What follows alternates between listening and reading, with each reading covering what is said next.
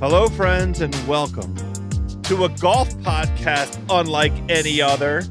This is Fairway Rolling on the Ringer Podcast Network. I am your starter, Joe House, every week on Fairway Rolling.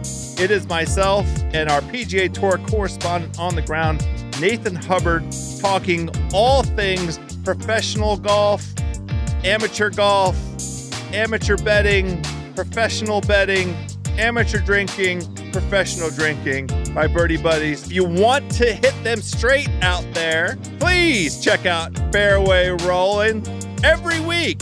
Available on Spotify.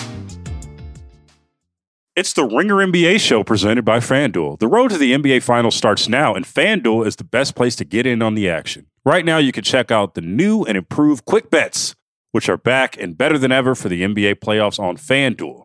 Find out what you're looking for faster and easier with more props right at your fingertips. You can check out live bets like three minute markets and exclusive live bets like quarter player props, player assist combos, and more. So download the app today and bet with FanDuel, official partner of the NBA. The Ringer is committed to responsible gaming. Please visit rg-help.com to learn more about the resources and helplines available. And listen to the end of the episode for additional details. Must be 21 years and older 18 and older in DC and present in select states. Gambling problem? Call 1-800-GAMBLER or visit rg-help.com. This episode is brought to you by Indeed. We're driven by the search for better. But when it comes to hiring, the best way to search for a candidate isn't to search at all. Don't search, match. With Indeed, use Indeed for scheduling, screening, and messaging so you can connect with candidates faster. And listeners of this show will get a $75 sponsored job credit to get your jobs more visibility at Indeed.com slash Ringer RingerMBA. Just go to Indeed.com slash Ringer RingerMBA right now and support our show by saying you heard about Indeed on this podcast. Terms and conditions apply. Need to hire? You need Indeed.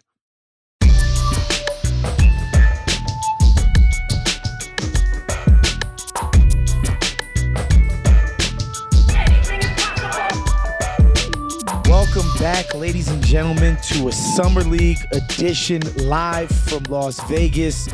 It's weekends on the Ringer NBA Podcast Network, and I'm joined by one of my dear friends, one of the best in the biz, Ben Golliver of the Washington Post, spending those Bezos bucks out here in Vegas. What's going on, Golliver?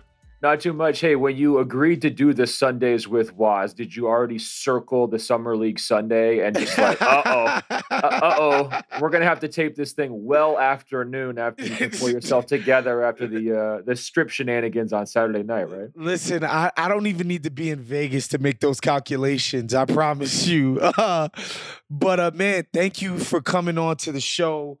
I'm happy to have you on today, Ben, because as you explained to me, you are an NBA basketball degenerate. You Oh, yeah. are one of the few prominent media members who will do all 10 days in the Oh, yeah. desert every single day of Summer League. You are going to be at the trophy presentation.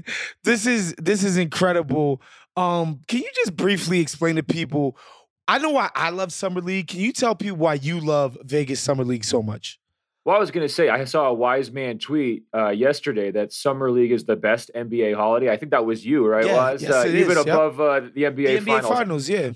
So I might disagree with you because I really love the NBA finals. You know me, I'm a win connoisseur, so I love to see basketball at the highest level. right? And that's that's not that's what's not happening what's here. happening at the Thomas and Mack today. No. But I have a huge soft spot for it because I think like probably a lot of your your media brethren, it's the way in, right? I mean, this was one Mm-hmm. of the first big events I was able to cover when I was first covering the NBA back Mm-hmm. 2007, 2008. Wow. And you just watch this event rise year after year. And just all the goofy stuff that has happened over the year. I mean, you know, Lonzo showing up and changing shoes every single game. LeBron sitting courtside. Zion has a dunk, and then all of a sudden we have an earthquake. They're retiring Nate Robinson's jersey. It's just the goo- it's the goofiest place. And then now what you get is the second level fans trying to dissect which executives are talking to Woj and which It's trades great. are going to come. it's amazing. and and then every NBA star now feels like an obligation or actually like it's To to, show up. To show up and validate the event and actually kind of get some of the shine from the event. Correct Mhm. me if I'm wrong. Did Kyrie Irving, who obviously wants to be talked about right now, did he choose Chet Holmgren's summer league debut because he knew it would have the highest ratings to get the most people talking? And I kind of think he did yesterday, was so it's just a it's a carnival, man. That's why I like it, and it's also for the diehards. And to me, that's what it's all about. When guys are showing up in like Troy Murphy jerseys from 15 years It's ago. That's those are those are the real ones to me. dude I, I love a couple of aspects i love catching up with our colleagues in the media just people you haven't seen in a while sort of getting scuttlebutt talking about different things because like you know you can have your own opinions but it's dope to get different perspectives from the people you respect the most when it comes to this stuff and then like I'm walking through through the Thomas and Mack concourse and I see Allan Houston taking a picture with like two of the happiest kids in the world. I'm just like, this only happens at Summer League. Um, and nowhere else, no other.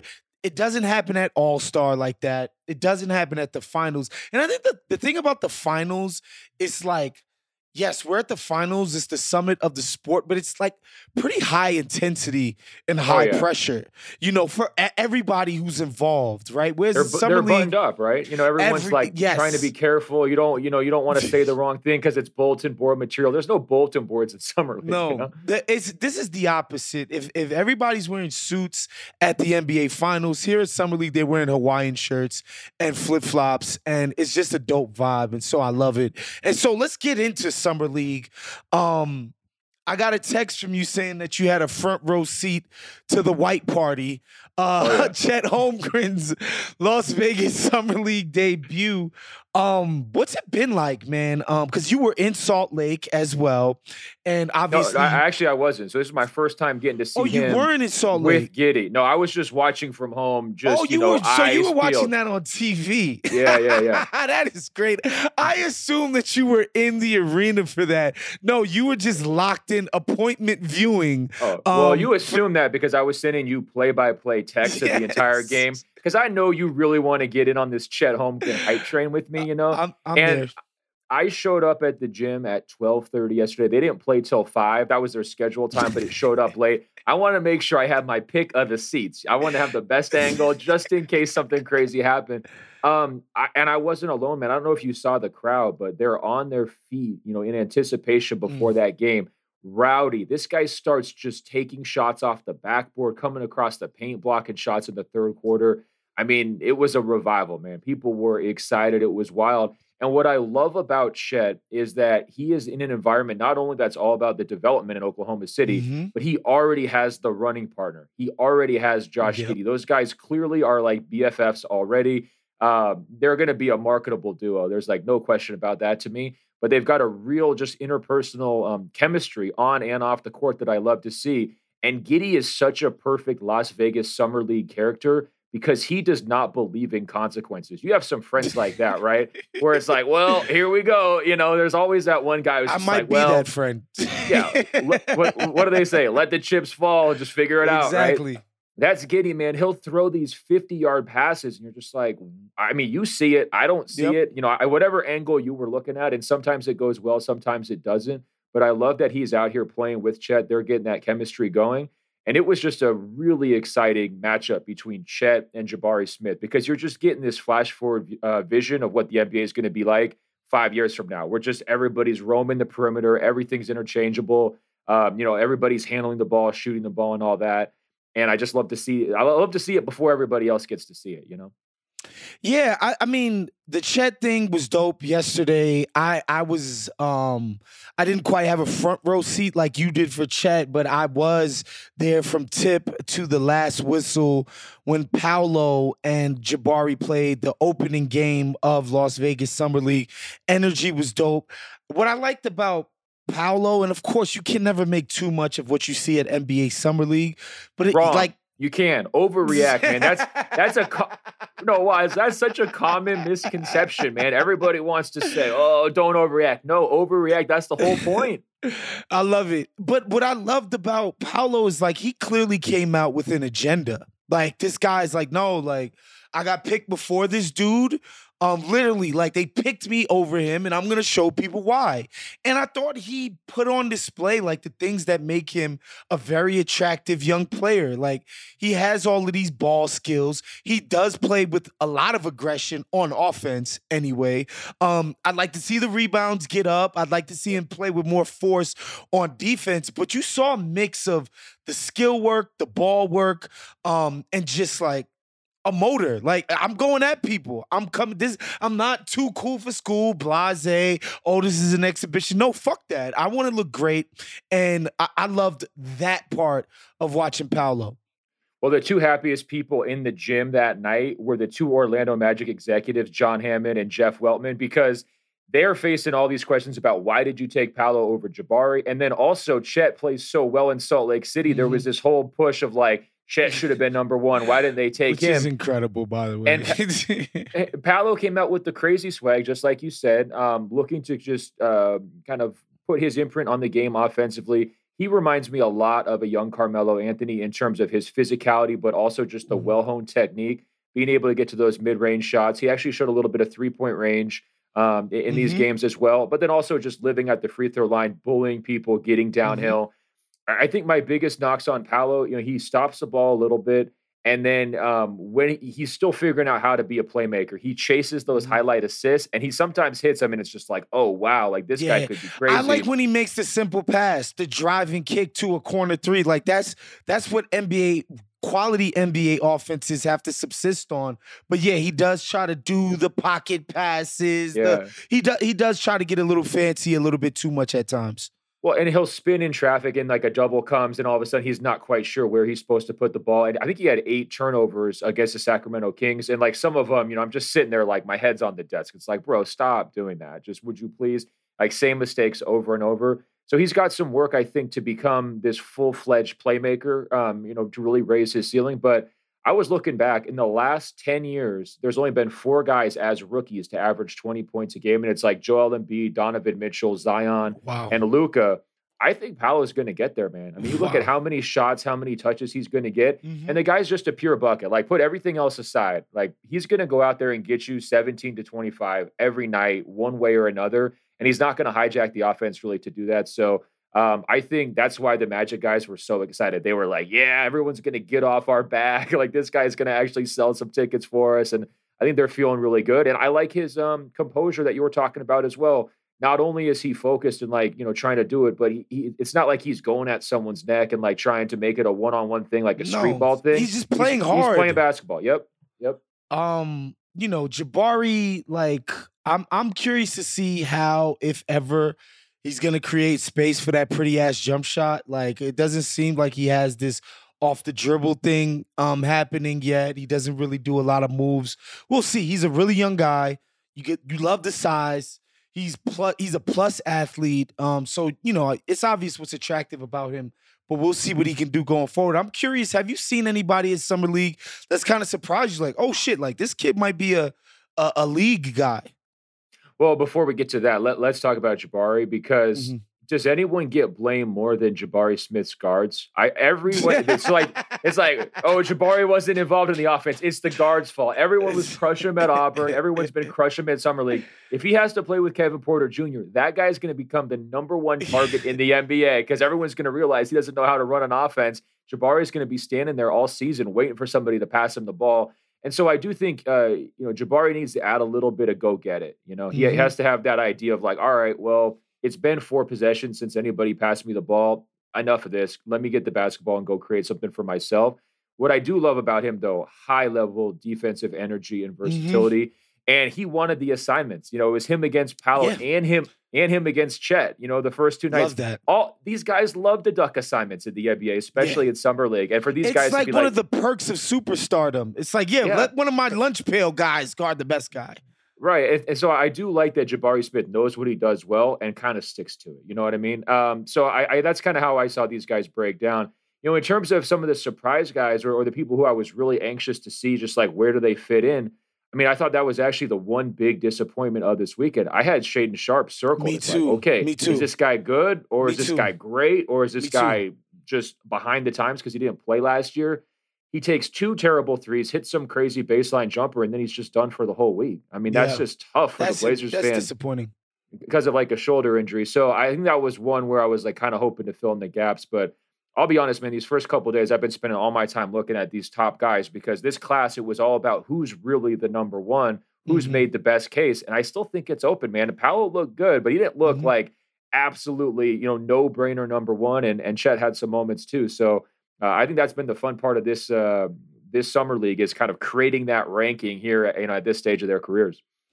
All right, we talked enough serious basketball shit. I want to get into some of the more soap operatic Oh. type of stuff. And we've gotten a nice dosage of it here.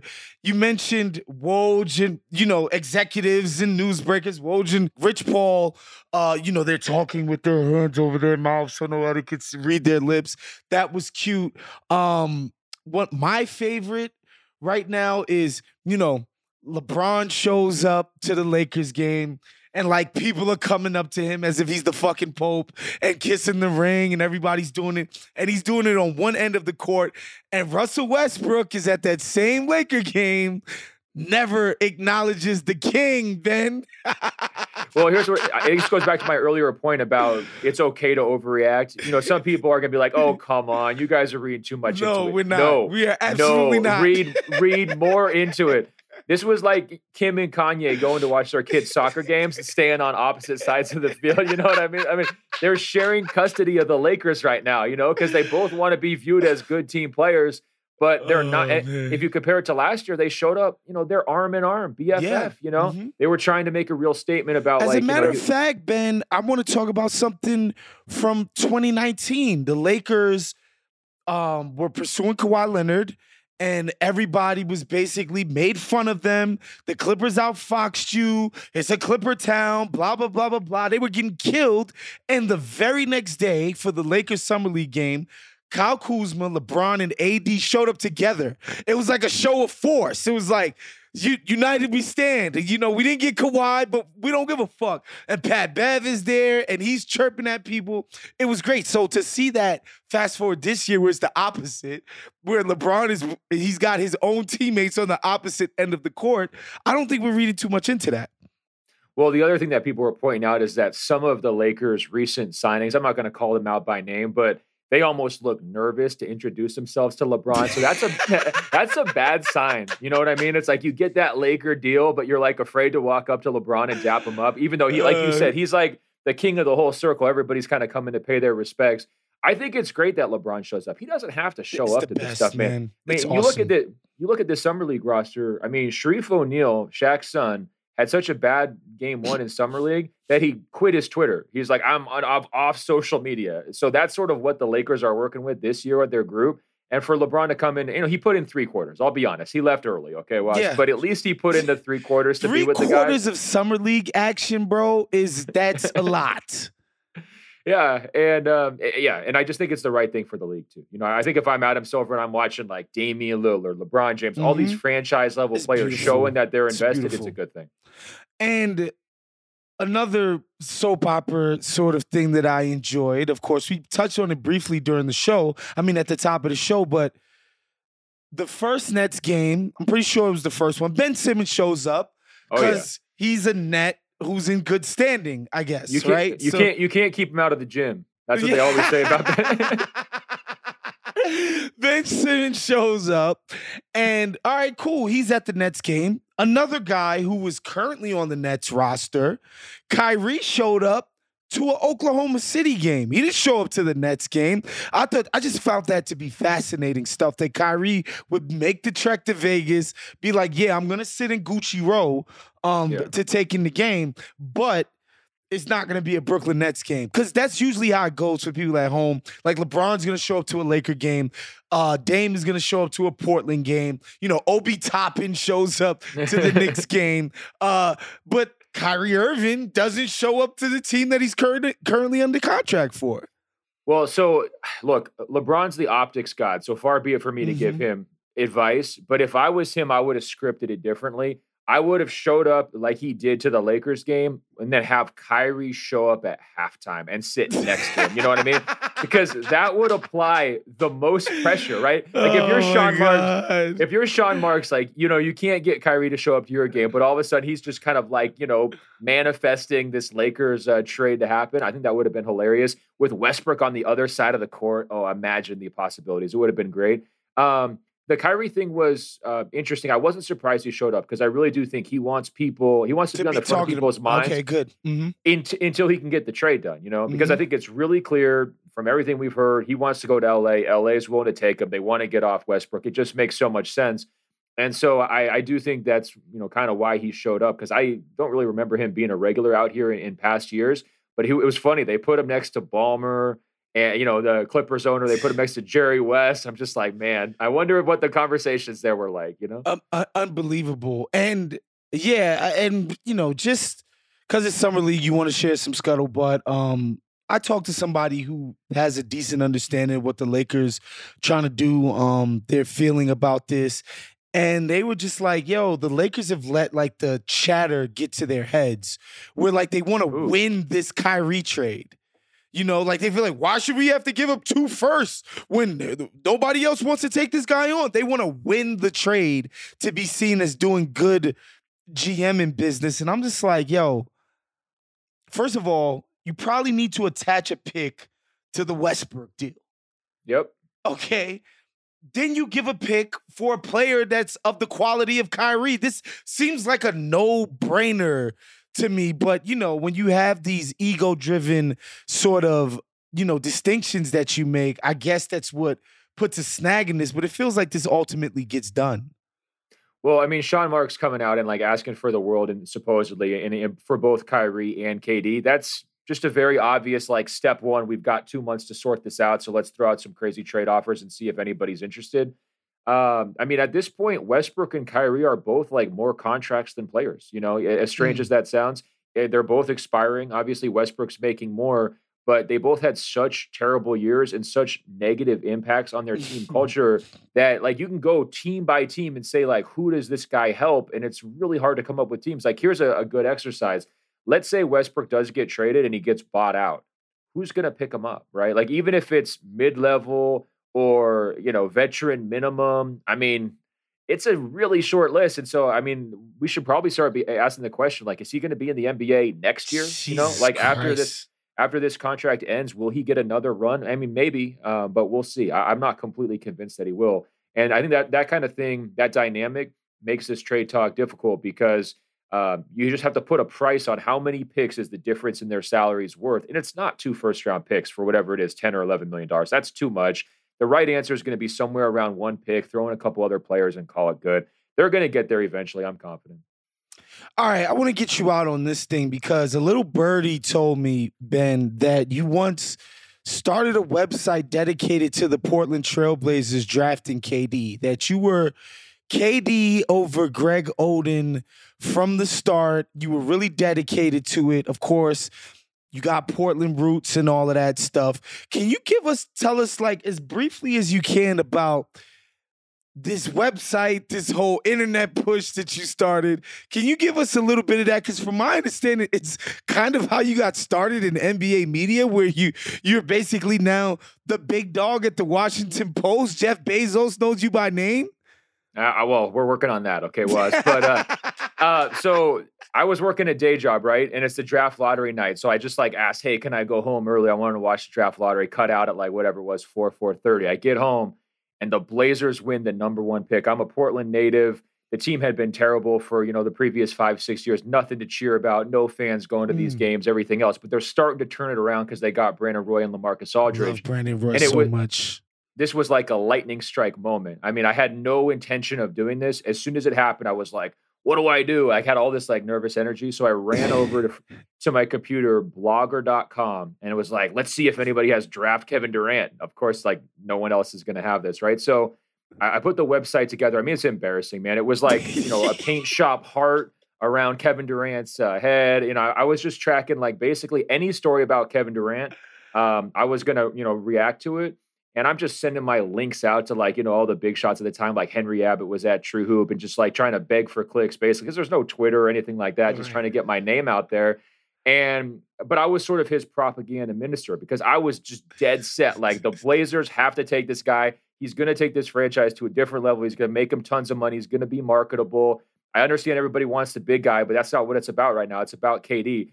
So I had so completely convinced myself was that th- they were going to listen to me, you know, because I'm like this egomaniac, like 23 year old. So I had I, I wrote like I, I'm I'm talking about like a 15 page essay with footnotes about why they should do it, right? Like I wanted this like just for history, everybody to know where I stood. And I'm watching the draft night, and even though there had been all these leaks, Blazers are taking Oden, I was confident, just so confident that they were going to take KD. And when they didn't, I almost cried, man. It was really close. I was holding back tears because I was so shocked that they didn't do it. Um, and then, you know, ultimately, like that, I, I kind of used that to to start blogging about the Blazers. And so my punishment for being wrong was I had to cover like the four or five years of Greg Oden's career, Oh which was just like MRI, injury, you know, Sheesh. sketchy off quote uh, uh, report and everything else. To Oden's credit, I mean, he was uh, he was a nice guy. I mean, he did a number of interviews with me that was, you know, I thought kind of above and beyond. I'll never forget. We went to a place like Chuck E. Cheese's. We we sat down like at this little kid's birthday party uh, area, you know, where they would typically like have, uh, you know, it's like kind of like a community service event. This guy's in a little kid's chair with his knees up by his ears, trying to answer questions about like his third consecutive Oh season-ending my injury. And it's just like, and I'm thinking this could have been like Kevin's fifth straight All Star appearance. You know, I could be doing this here in Portland. So there have been some people who say, you know, should KD force the trade to the Blazers 15 years later and just like complete the circle? I don't know. You tell me. I, I love the, Dame Lillard Photoshop. I'll tell you that much. Um, that, that that that very thirsty, but understandable. It's KD. Um, man, super dope story. Ben, thank you for coming on with us today. Um, tell the people where they can find your work. I, I my personal favorite is your Instagram, but tell the people where they can find you. Yeah, it's uh, WashingtonPost.com slash sports. Uh, I'm going to be breaking down Chet, Paolo, and all that stuff we were talking about earlier, so people can check that out. I got the Post Up newsletter you can subscribe to. It's free. Um, Instagram's at ben.golliver. And it's all just like, you know, behind the scenes Vegas stuff, like which players are showing up. So if you want to see that stuff, uh, that's where that is. And Twitter, at Ben Golliver. Fantastic LeBron shot, by the way. Love that. Um, all right, that was our show for today. Make sure you're locked into everything we're doing here. Ringer NBA Podcast Network. Uh, Summer League has been a blast. We're gonna continue in our Summer League coverage uh, in the days going forward. So just look forward to that. We'll see you guys next time. Peace.